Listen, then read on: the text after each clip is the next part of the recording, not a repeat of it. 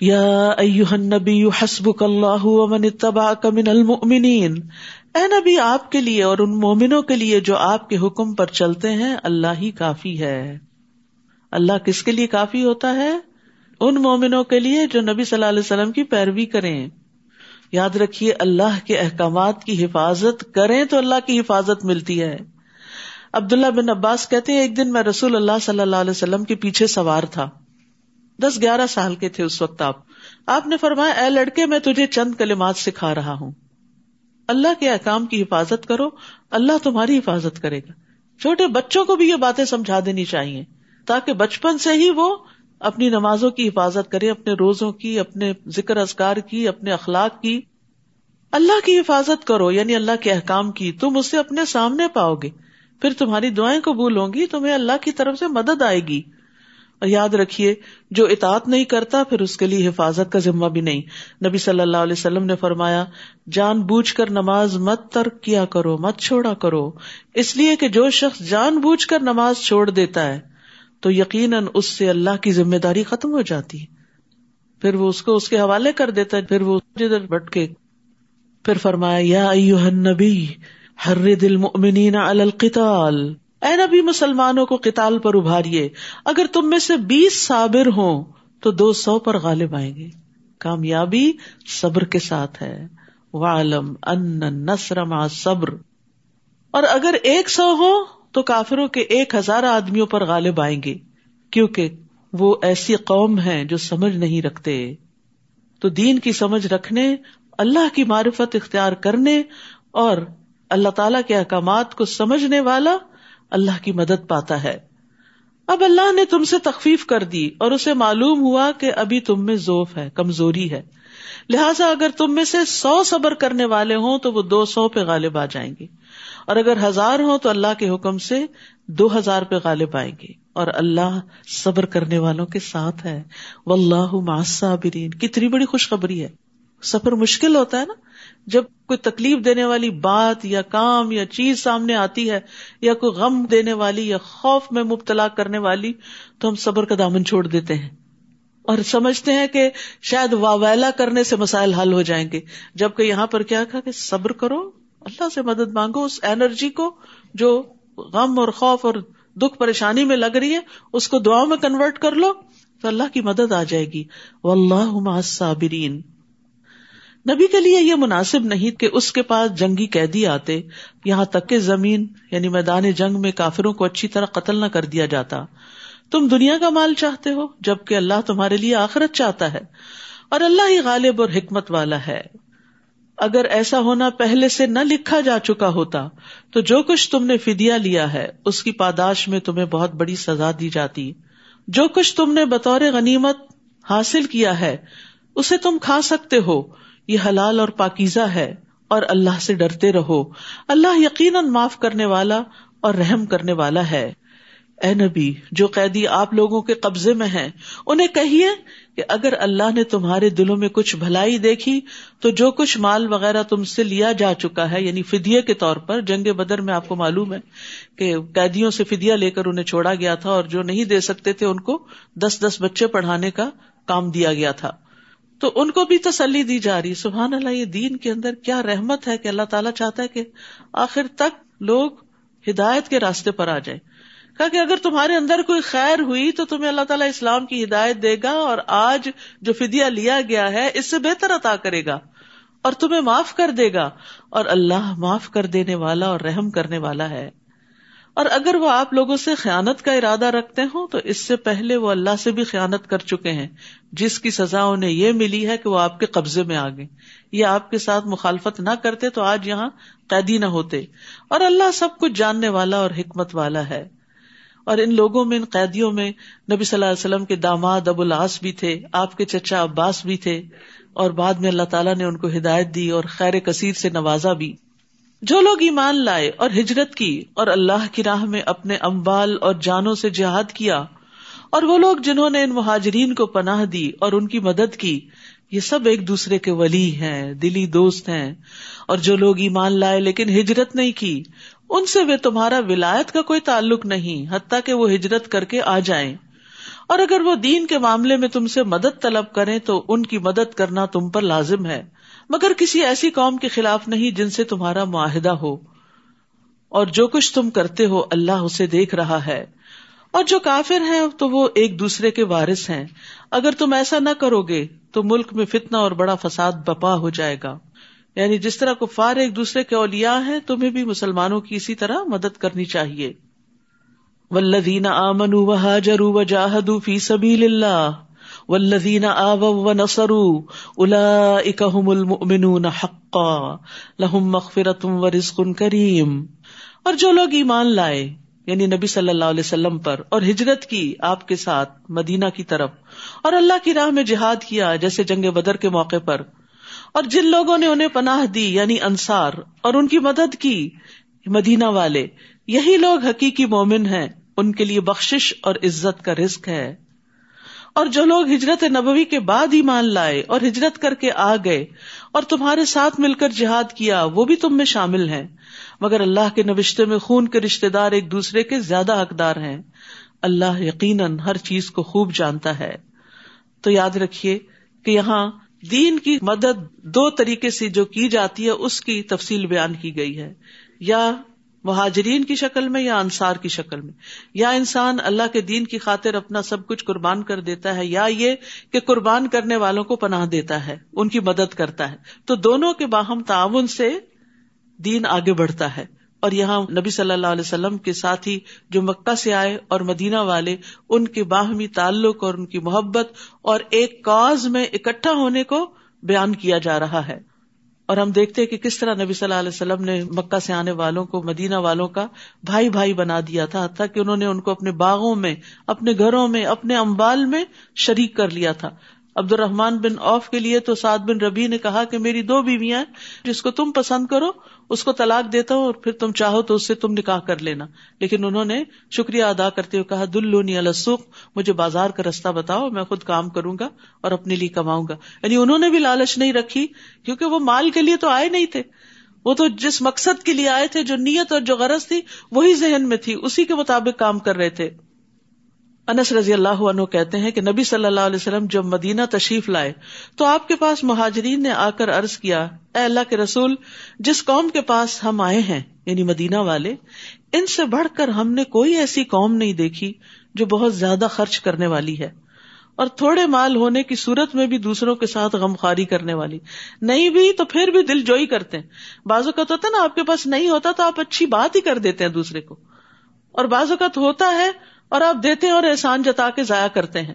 انصار کی خوبی کیا تھی کہ اگر ہے تو خوب خرچ کرتے، نہیں تو دل جوئی کرتے۔ وہ کہتے ہیں، چنانچہ انہوں نے ہمیں محنت و مشقت سے باز رکھا، ہمیں آرام اور راحت میں شریک کیا، یہاں تک کہ ہمیں خوف ہے کہ ساری نیکیوں کا ثواب ان کو نہ مل جائے۔ کیونکہ ہم سے زیادہ تو یہ قربانیاں کر رہے ہیں۔ تو نبی صلی اللہ علیہ وسلم نے فرمایا، ایسی بات نہیں، جب تک تم لوگ اللہ سے ان کے لیے دعائیں خیر کرتے رہو گے اور ان کا شکریہ ادا کرتے رہو گے یعنی کسی کے بھی احسان کو فار گرانٹیڈ نہیں لینا چاہیے۔ اگر کوئی آپ کے ساتھ احسان کرتا ہے تو آپ اس کو دل سے دعا دیں۔ چاہے سامنے دیں، چاہے دل میں دیں، قبولیت کے موقع پر دیں، تو محسنین کے احسان کو یاد رکھنا مومن کی شان ہوتی ہے۔ اور پھر یہ کہ شکریہ بھی ادا کرنا چاہیے۔ اور پھر اسی طرح ایک اور روایت میں آتا ہے، ابو حرارا کہتے ہیں کہ انصار نے نبی صلی اللہ علیہ وسلم سے عرض کیا، آپ باغوں کو ہمارے اور ہمارے مہاجر بھائیوں کے بیچ میں تقسیم کر دیجیے آپ نے دیکھا ہوگا، کوئی بھی فارمر اپنی لینڈ پراپرٹی کسی کو نہیں دینا چاہتا۔ لیکن کتنا بڑا دل تھا کہ آپ تقسیم کر دیں۔ آپ نے فرمایا، نہیں۔ اس پر انصار نے مہاجرین سے کہا، آپ لوگ ہمارے باغوں کی دیکھ بھال کا ذمہ لیں، ہم آپ کو پیداوار میں شریک کر لیں گے۔ مہاجرین نے کہا، ہم نے سنا اور ہم نے مان لیا۔ لیکن انصار ہمیشہ ان کا خیال رکھنے والے تھے۔ انس رضی اللہ عنہ سے روایت ہے، انہوں نے کہا، رسول اللہ صلی اللہ علیہ وسلم نے ارادہ فرمایا کہ بحرین کے علاقے میں کچھ جاگیریں لوگوں کو دیں۔ انصار نے مشورہ دیا کہ آپ ایسا نہ کریں، یہاں تک کہ ہمارے مہاجرین بھائیوں کو بھی جاگیریں دیں، جیسا کہ آپ ہمیں دیں گے۔ ان کو دے رہے تھے آپ انہوں نے کہا کہ نہیں، ہم اس وقت تک نہیں لیں گے جب تک ان کو نہیں ملے گا۔ یہ کیسا دل ہوتا ہے؟ اور یہ وسط کب آتی ہے؟ جب پتا ہوتا ہے کہ ہر چیز کا اجر اللہ سے ملنے والا ہے۔ اور اس کا صرف پتا ہی نہیں ہوتا، یقین بھی ہوتا ہے۔ تو جو شخص اللہ پہ بھروسہ کرتا ہے، اللہ سے اجر کی توقع رکھتا ہے، اس کے دل سے دنیا کے مال کی لالچ نکل جاتی ہے۔ اور سمجھتا ہے اللہ کا دیا ہوا ہے اور اللہ تعالیٰ نے اگر آج دیا تو وہ کل بھی دے گا۔ تو اگر ہم نے کسی کو دیا تو کمی تھوڑی آ جائے گی۔ آپ صلی اللہ علیہ وسلم نے فرمایا، ان قریب تم دیکھو گے کہ لوگوں کو تم پر ترجیح دی جائے گی۔ ایسے حالات میں میری ملاقات تک صبر کرنا بے چین نہ ہونا۔ سورت التوبہ۔ اعوذ باللہ من الشیطان الرجیم۔ براءة من الله ورسوله إلى الذين عاهدتم من المشركين. فسيحوا في الأرض أربعة أشهر واعلموا أنكم غير معجز الله وَأَنَّ اللَّهَ مُخْزِي الْكَافِرِينَ. اس سورت کے دو نام ہیں سورت البراء اور سورت التوبہ. جبکہ اشتہادی طور پر اس کے انیس اور نام بھی بتائے گئے ہیں۔ یہ سورت بسم اللہ کے بغیر شروع ہوتی ہے۔ نبی صلی اللہ علیہ وسلم نے اس کو اسی طرح لکھوایا اور پھر جب مصف عثمانی تیار کیا گیا تو اس میں بھی اس کو اسی طرح لکھ دیا گیا۔ علی بن ابی طالب کہتے ہیں، بسم اللہ امان ہوتی ہے۔ اس صورت میں جہاد کا حکم نازل ہوا ہے۔ اسی وجہ سے اس کے شروع میں امان کو ذکر نہیں کیا گیا۔ اور توبہ کا لفظ سب سے زیادہ بار اس سورت میں قرآن مجید میں آتا ہے۔ سولہ بار تقریباً، اور اس کے بعد سورت البقرا میں تیرہ بار آتا ہے۔ تو اس کا نام بھی پھر سورت التوبہ ہے۔ سورت الانفال جنگ بدر کے بعد نازل ہوئی، جو مدینہ کی ابتدائی صورتوں میں سے ہے۔ اور یہ بھی مدنی صورت ہی ہے۔ یہ آخری جنگ جنگ تبوک کے بعد اور کچھ اس دوران نازل ہوئی۔ تو ایک ابتدا ہے اور ایک انتہا ہے۔ اور دونوں کا مضمون باہم ملتا جلتا ہے۔ دونوں میں غزبات سے متعلق زیادہ تر احکامات ہیں اور اس کے علاوہ بھی اصلاح اور تزکی اور تربیہ کی بہت سی باتیں ہیں۔ برا تم من اللہ و رسول ہی آحت تم من المشرقین جن مشرقوں سے تم نے معاہدے کر رکھے تھے اب اللہ اور اس کا رسول ایسے معاہدوں سے دستبردار ہوتے ہیں۔ یعنی جن سے جنگ نہ کرنے کا معاہدہ تھا، اب وہ معاہدے ختم کیے جا رہے ہیں۔ کیونکہ نبی صلی اللہ علیہ وسلم آخری نبی تھے، آپ کے ذریعے دین کو مکمل کرنا تھا۔ اور اب جو آپ کے مخالفین تھے، جو آپ کے معاندین تھے، ان کو وارننگ دی جا رہی ہے کہ اب اپنا مستقبل تم سوچ لو۔ اگر تم نے نبی کا ساتھ نہیں دیا، تو پھر تمہارے لیے یہاں کوئی ٹھکانا نہیں۔ اور اے مشرقین تم زمین میں چار ماہ چل پھر لو محلت دی جا رہی ہے، خوب اچھی طرح غور و فکر کرو، سوچو۔ اور پھر یہ جان لو کہ تم اللہ کو آجز نہیں کر سکتے۔ اور اللہ یقیناً کافروں کو رسوا کرنے والا ہے۔ اور یہ اللہ اور اس کے رسول کی طرف سے حج اکبر یعنی ارفا کے دن، تمام لوگوں کے لیے اعلان کیا جاتا ہے کہ اللہ اور اس کا رسول مشرقوں سے بری ذمہ ہے لہذا اگر تم توبہ کر لو یعنی اسلام لے آؤ، تو تمہارے حق میں بہتر ہے۔ اور اگر تم اعراض کرو، تو خوب جان لو کہ تم اللہ کو آجز نہیں کر سکتے۔ یعنی اب تم غالب نہیں آ سکو گے۔ اب تمہاری خیر نہیں۔ اور اے نبی، ان کافروں کو دردناک عذاب کی خوشخبری دے دیجیے ہاں جن مشرقین سے تم نے معاہدہ کیا ہو، پھر انہوں نے اسے پورا کرنے میں کوئی کمی نہ کی ہو۔ اور نہ ہی تمہارے خلاف کسی کی مدد کی ہو۔ تو ان کے ساتھ اس عہد کو مقررہ مدت تک پورا کرو، کیونکہ اللہ تعالیٰ متقین کو پسند کرتا ہے۔ یہ بھی تخوا کی علامت ہے کہ انسان اپنے عہد کو نبھائے۔ پھر جب حرمت والے چار مہینے گزر جائیں، حرمت والے مہینے ذوالقادہ ذوالحجہ، محرم اور رجب ہیں۔ جب یہ حرمت والے چار مہینے گزر جائیں، تو مشرقین کو جہاں پاؤ قتل کرو، انہیں پکڑو یعنی مہلت اور مدت ختم، سوچ بچار کا وقت ختم۔ ان کا محاصرہ کرو اور ان کی تاک میں ہر گھات کی جگہ پر بیٹھو۔ پھر اگر وہ توبہ کر لیں، نماز قائم کریں اور زکوٰۃ ادا کرنے لگے تو ان کی راہ چھوڑ دو، کیونکہ اللہ درگزر کرنے والا اور رحم کرنے والا ہے۔ تو یاد رکھیے، توبہ اسی وقت سچی ثابت ہوتی ہے جب انسان کا عمل بدلتا ہے۔ تو زبانی توبہ کے ساتھ ساتھ عمل سے اس کو ثابت کرنا لازم ہے۔ اور نماز کے ساتھ زکوٰۃ کا بھی حکم دیا گیا ہے ارکان خمسہ میں سے نماز کے بعد زکوٰۃ کا ذکر آتا ہے، کیونکہ یہ فقراء کا حق ہے اور کوئی بھی سوسائٹی اس وقت تک فلرش نہیں کر سکتی جب تک کہ اس کے کمزور لوگوں کا حق ان کو نہ دیا جائے۔ تو انہیں نماز اور زکوٰۃ کی شرط پر امان ملی۔ اور اگر ان مشرقوں میں سے کوئی آپ سے پناہ طلب کرے تو اسے پناہ دے دیجیے تاکہ وہ اطمینان سے اللہ کا کلام سن لے۔ پھر اسے اس کی جائے امن تک پہنچا دو۔ یعنی اگر وہ نہیں اسلام لانا چاہتا تو اس کے ٹھکانے تک پہنچا دو۔ یہ موقع اس لیے دینا چاہیے کہ یہ لوگ علم نہیں رکھتے۔ تو اس سے کیا پتا چلتا ہے کہ بغیر علم کے جہالت میں لوگوں کو ختم نہیں کرو۔ کئی فیقون المشرقین عہد اند اللہ و اند رسول ہی اللہ اور اس کے رسول کے ہاں مشرقوں کا عہد کیسے معتبر ہو سکتا ہے؟ سوائے ان لوگوں کے جنہوں نے مسجد حرام کے پاس تم سے عہد کیا تھا۔ تو جب تک وہ تمہارے ساتھ سیدھے رہے، تم بھی ان کے ساتھ سیدھے رہو۔ اللہ یقیناً تقوا والوں کو پسند کرتا ہے۔ ان کا عہد معتبر بھی کیسے ہو سکتا ہے؟ جبکہ اگر وہ تم پر قابو پا لیں، تو تمہارے معاملے میں نہ کسی رشتے کا لحاظ رکھیں گے، نہ عہد کا۔ یعنی وہ تو تمہارے ساتھ اس طرح کی بد سلوکی کرتے ہیں۔ وہ باتوں سے ہی تمہیں خوش کرتے ہیں، جبکہ ان کے دل وہ بات تسلیم نہیں کرتے اور ان میں سے اکثر بد عہد ہی ہیں۔ انہوں نے اللہ کی آیات کو تھوڑی سی قیمت پر بیچ دیا۔ پھر لوگوں کو اللہ کی راہ سے روک دیا یعنی دنیاوی فائدوں کی خاطر دین کو قبول نہیں کیا اور لوگوں کو بھی اس سے روکا۔ ان سا اما کانو یا املون بہت برے ہیں وہ کام جو وہ کر رہے ہیں۔ یعنی تم ان کے ساتھ اب یہ سختی کا معاملہ کرنے سے کیوں ڈر رہے ہو؟ وہ کسی مومن کے معاملے میں نہ کسی قرابت کا لحاظ رکھتے ہیں، نہ عہد کا۔ یعنی وہ تو تم سے دشمنی ہی رکھتے ہیں۔ اور یہی لوگ شرارتوں میں حد سے بڑھے ہوئے ہیں۔ ہاں اگر یہ توبہ کر لیں، نماز قائم کرے اور زکوٰۃ ادا کرنے لگے تو وہ تمہارے دینی بھائی ہیں۔ اخوت اسلامی کی بنیادیں بھی یہی ہیں۔ صرف زبانی زبانی بات کرنا کافی نہیں، عمل کر کے دکھانا ضروری ہے۔ اور ہم اپنے احکام کو ان لوگوں کے لیے تفصیل سے بیان کرتے ہیں جو علم رکھتے ہیں۔ اور اگر وہ معاہدہ کرنے کے بعد اپنی قسمیں توڑ دیں اور دین میں تانا زنی کرے، برا بلا کہیں۔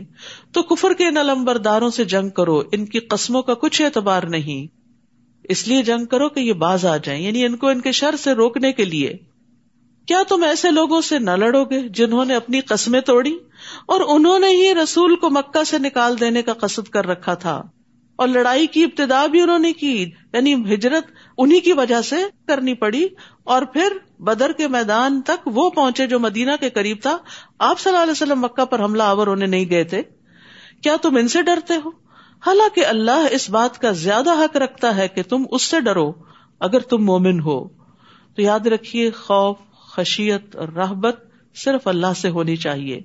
فلا تخشب الناس وخشونی لوگوں سے نہ ڈرو، صرف مجھ سے ڈرو۔ تو جو اللہ سے ڈرتا ہے نا، اللہ تعالیٰ اس کے معاملات درست کر دیتا ہے۔ پھر اس کے دل سے لوگوں کا خوف بھی نکل جاتا ہے۔ اور جو لوگوں سے ڈر کے لوگوں سے ہی بنانے کی فکر کرتا ہے اور اللہ کو ناراض کر لیتا ہے، تو لوگ بھی راضی نہیں ہوتے اور اللہ بھی ناراض ہوتا ہے۔ اور پھر انسان کہیں کا بھی نہیں رہتا۔ اسی لیے بار بار کہا وہ یا فتح یا فرحبون کیا مطلب ہے اللہ سے ڈرنے کا؟ نبی صلی اللہ علیہ وسلم نے فرمایا، تم اللہ سے اس طرح ڈرو گویا تم اللہ کو دیکھ رہے ہو۔ اگر یہ مرتبہ حاصل نہ ہو تو کم از کم اتنا یقین رکھو کہ بے شک اللہ تم کو دیکھ رہا ہے۔ یعنی ہر جگہ اللہ کے دیکھنے کا یقین ہو تمہارے اندر۔ اور اللہ کی خشیت کا فائدہ یہ ہوتا ہے۔ وہ میت اللہ و رسول و یکش اللہ و یقی فلا الفائزون۔ جو شخص اللہ اور اس کے رسول کی اطاعت کرے اور اللہ سے ڈرے اور اس سے تقوی اختیار کرے تو یہی لوگ کامیاب ہیں۔ اللہ کی خشیت کامیابی کی کنجی ہے۔ ان الدین یکشون رب بالغیبی لہم مغفرتم و اجر کبیر۔ یقیناً جو لوگ اپنے رب سے بن دیکھے ڈرتے ہیں، ان کے لیے بخش اور بڑا اجر ہے۔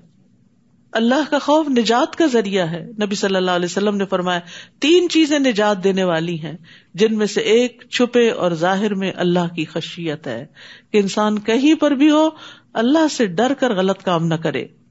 تم ان سے جنگ کرو۔ اللہ انہیں تمہارے ہاتھوں سزا دے گا۔ انہیں رسوا کرے گا۔ تمہیں ان پر مدد دے گا۔ اور مسلمانوں کے سینوں کی جلن مٹا کر ان کو ٹھنڈا کر دے گا۔ اور ان کے دلوں کا غصہ دور کر دے گا۔ اور اللہ جسے چاہے گا توبہ کی توفیق بھی دے دے گا۔ اللہ سب کچھ جاننے والا اور حکمت والا ہے۔ کیا تم نے یہ سمجھ رکھا ہے کہ تمہیں یوں ہی چھوڑ دیا جائے گا؟ جبکہ اللہ نے ابھی تک یہی معلوم نہیں کیا کہ تم میں سے کن لوگوں نے جہاد کیا اور اللہ اور اس کے رسول اور مومنوں کے سوا کسی کو اپنا دلی دوست نہیں بنایا؟ اور جو کچھ تم کرتے ہو، اللہ اس سے خوب واقف ہے۔ یعنی اللہ سبحان تعالیٰ وقتاً فوقتاً تم پر امتحان ڈالے گا تاکہ تمہارا اخلاص نکھر کر سامنے آ جائے۔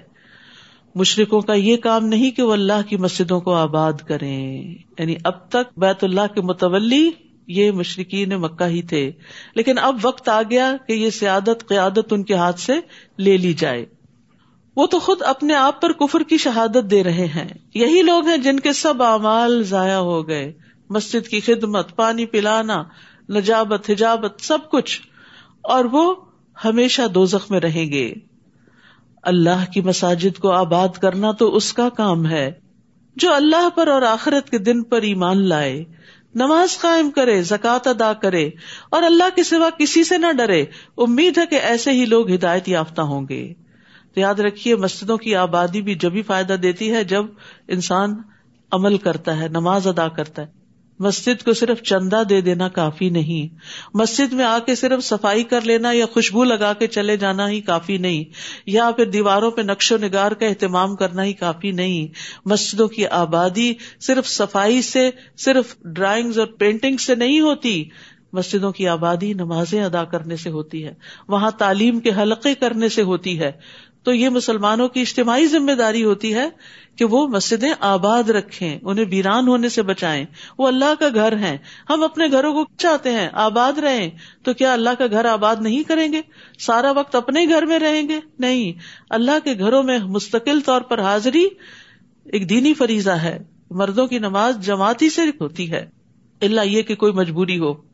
تو یہاں پر اللہ سبحان تعالیٰ نے واضح کر دیا۔ کہ مسجدوں کو آباد کرنے والے لوگ کون ہوتے ہیں؟ اور اس میں ایک خاص چیز بھی بتائی کہ صرف اللہ سے ڈرتے ہیں، کیونکہ مسجد آباد کرنے کے راستے میں بھی طرح طرح کے خوف ہوتے ہیں۔ جب انسان اللہ سے ڈرتا ہے، تو پھر ہر قیمت پہ مسجد میں پہنچتا ہے۔ کیا تم نے حاجیوں کو پانی پلانے اور مسجد حرام کو آباد کرنے کو اس شخص کے کام کے برابر بنا دیا جو اللہ پر اور آخرت کے دن پر ایمان لائے اور اللہ کی راہ میں جہاد کرے۔ اللہ کے نزدیک یہ برابر نہیں ہو سکتے اور اللہ ظالموں کو سیدھی راہ نہیں دکھاتا۔ یعنی حاجیوں کو پانی پلانا۔ کل ہم نے پڑھا تھا کہ پانی پلانے کا بہت بڑا اجر ہے۔ بلا شبہ دیکھی کا بہت بڑا کام ہے، لیکن اس سے بھی بڑا کام بتایا جا رہا ہے۔ اور وہ کیا ہے؟ اللہ اور آخرت پر ایمان کے ساتھ اللہ کی راہ میں سخت محنت کرنا۔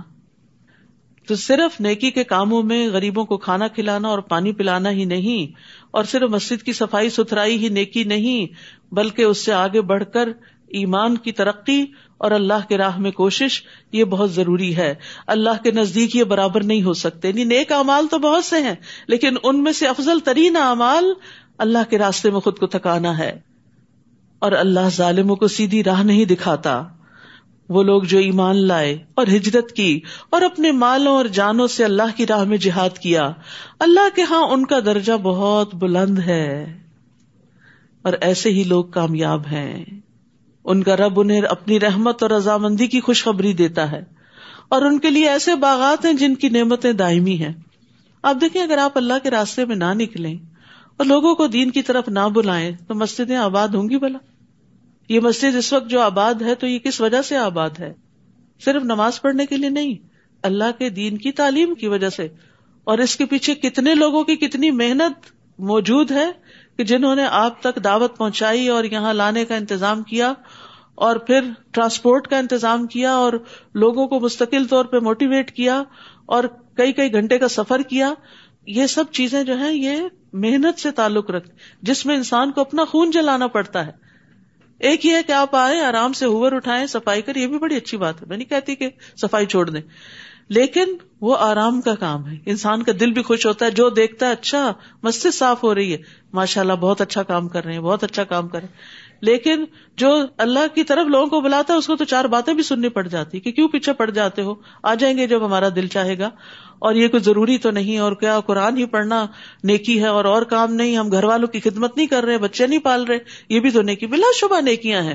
لیکن اگر وہ بچے دین پر ہی نہ رہے، تو ان کو کھلانا، پلانا اور بڑا کرنا اور پڑھانا اور کاروبار لگانا، وہ کس کام آئے گا آپ کے؟ کیا ایسی اولاد صدقہ جاریہ بنے گی؟ تو اس کے لیے صرف مسجد کا امام کافی نہیں، مشکل کے وقت آپ اس کے بعد پکڑ کے لے جائیں اور وہ ایک سیشن میں اس کو مسلمان بنا دے۔ اس کے لیے آپ کے پاس علم ہونا ضروری ہے۔ آپ کے پاس ایمان ہونا ضروری ہے تاکہ آپ ان کو مستقل طور پر روزانہ دین کی طرف دعوت دیتے رہیں۔ تو اس لیے مسلمان عورتوں کا بھی علم حاصل کرنا بے انتہا ضروری ہے۔ جاہل ماں جاہل اولاد پیدا کرتی۔ جس ماں کو خود علم کی قدر نہیں ہوتی، جو علم میں محنت نہیں کرتی، وہ بچوں کو بھی کچھ نہیں سکھا سکتی۔ اور نیچرل طریقے سے جو آپ چھوٹی چھوٹی باتیں سکھاتے ہیں، وہ بڑے بڑے مدارس میں بھی نہیں سیکھ سکتے بچے، کیونکہ وہ آپ کے عمل سے بھی سیکھ رہے ہوتے ہیں، آپ کے رویے سے سیکھ رہے ہوتے ہیں، آپ ازگار کر رہے ہوتے ہیں، وہ آپ کا ہلتا وہ منہ دیکھ کے بھی سیکھ رہے ہوتے ہیں کہ ہماری ماں کوئی اچھا ہی کام کر رہی ہے۔ تو اس لیے ضروری ہے کہ آپ کو پتا ہو اور اس کے لیے سخت محنت کی ضرورت ہوتی یعنی گھر کے کاموں کے ساتھ ساتھ باہر کے کام کے لیے نکلنا محنت مانگتا ہے۔ تو جب ہم اپنی دنیا کے لیے نکل سکتے ہیں تو کیا دین کے لیے نہیں نکل سکتے؟ تو یہ افضل درجے کا کام ہے۔ ایک ایک قدم پر درجے بلند ہوتے ہیں اور فرشتے اپنے پر بچھاتے ہیں اور فرشتے ڈھانپ لیتے ہیں اور آپ کا ذکر اللہ کے پاس ہوتا ہے۔ تو اس لیے اس کام کو معمولی نہ سمجھے اور نیکی کا کام سمجھ کے کرتے رہے اور پھر اس تعلیم کے دوران آپ کو طرح طرح کی ٹپس ملتی رہتی ہیں اور ہر روز آپ کسی نئے کام کے لیے، نئے پروجیکٹ کے لیے صدقہ کرتے ہیں اور ایک نیا راستہ ڈھونڈتے ایک نئی نیکی میں اضافہ ہوتا ہے اور اس طرح آپ پروگرس کرتے ہیں، گرو کرتے ہیں اور موسٹ پروڈکٹیو زندگی بسر کرتے ہیں۔ ان کا رب انہیں اپنی رحمت اور رضامندی کی خوشخبری دیتا ہے اور ان کے لیے ایسے باغات ہیں جن کی نعمتیں دائمی ہیں۔ وہ ان میں ہمیشہ رہیں گے۔ بلا شبہ اللہ کے ہاں ان کے لیے بہت بڑا اجر ہے۔ اے ایمان والو، اگر تمہارے باپ اور تمہارے بھائی ایمان کے مقابلے میں کفر کو پسند کریں، تو انہیں بھی اپنا دوست مت بناؤ۔ اور تم میں سے جو شخص انہیں اپنا دوست بنائے، تو ایسے ہی لوگ ظالم ہیں۔ ان کے ساتھ خیر خواہی تو ہوگی، لیکن پھر وہ دلی محبت نہیں رہے گی۔ وہ تو صرف ایمان والوں سے ہی ہو سکتی ہے۔ کل ان کہنا آبا اکم و ابنا اکم و اخوان اکم و ازواج کم و عشیرت کم و اموال نقترف تمہا و تجارت ان تخشون کسادہ و مساکن تردونہا احب الیکم من اللہ و رسولہ و جہاد فی سبیلہ فتربصوا حتى يأتي الله بأمره والله لا يهدي القوم الفاسقين اے نبی، آپ مسلمانوں سے کہہ دیجیے اگر تمہیں اپنے باپ، اپنے بیٹے، اپنے بھائی، اپنی بیویاں یا ازواج، اپنے کنبے والے یعنی فیملی برادری، خاندان رشتے دار، اور وہ مال جو تم نے کمائے ہیں، اور تجارت جس کے مندہ پڑ جانے سے تم ڈرتے ہو کہ اگر ہم اپنے بزنس پہ حاضر نہیں ہوں گے تو بزنس کم ہو جائے گا، اور تمہارے مکان جو تمہیں پسند ہے کہ انہیں کی صفائی ستھرائی میں لگے رہتے ہو، اللہ اور اس کے رسول اور اس کی راہ میں جہاد سے زیادہ محبوب ہے یہ ساری چیزیں زیادہ پسند ہیں، تو انتظار کرو، یہاں تک کہ اللہ اپنا حکم لے آئے۔ پھر دیکھیں اللہ تمہارے ساتھ کیا معاملہ کرتا ہے۔ اور اللہ نافرمان لوگوں کو ہدایت نہیں دیتا۔ یاد رکھیے، زندگی کے ہر معاملے میں اللہ اور اس کے رسول کو آگے رکھنا ہوگا۔ ان کی اطاعت کو، ان کے قول کو، ان کی رضا کو خوف اور امید بھی اللہ سے بڑھ کر کسی اور سے نہیں۔ اگر ایسا نہیں تو پھر اللہ سبحان و تعالی اپنا فیصلہ لے آئے گا۔ تو ایمان والے وہ ہیں جن کو اللہ اور اس کا رسول ان کے علاوہ سے زیادہ محبوب نہ ہو۔ اور اگر کوئی زبان سے دعوی کرے تو یہ دعویٰ ان کا جھوٹا ہوگا اور وہ اپنے کال سے اپنی ہی بات کو جٹلا رہا ہوگا۔ تو اس لیے ضروری ہے کہ ہماری محبتوں کا محور اور مرکز اللہ اور اس کا رسول اور اس کے راہ میں محنت ہو۔ ہمیں اپنے گھر والوں سے زیادہ اپنی ذات سے زیادہ، اپنے مال اور اولاد سے زیادہ اللہ اور اس کے رسول سے محبت ہونی چاہیے۔ رسول اللہ صلی اللہ علیہ وسلم نے فرمایا، کوئی بندہ اس وقت تک مومن نہیں ہو سکتا۔ جب تک کہ میں اس کے نزدیک اس کے گھر والوں، اس کے مال اور تمام لوگوں سے زیادہ محبوب نہ ہو جاؤں۔ رسول اللہ صلی اللہ علیہ وسلم نے فرمایا اس ذات کی قسم جس کے ہاتھ میں میری جان ہے، تم میں سے کوئی اس وقت تک مومن نہیں ہو سکتا۔ جب تک میں اس کے والد اور اس کی اولاد سے بھی زیادہ اس کا محبوب نہ ہو جاؤں۔ ماں باپ کتنے پیارے ہوتے ہیں، بچے کتنے پیارے ہوتے ہیں۔ انسان سب کچھ انہیں کے لیے قربان کر دیتا ہے، لیکن اللہ اور اس کا رسول ان سے بھی آگے ہونے چاہیے۔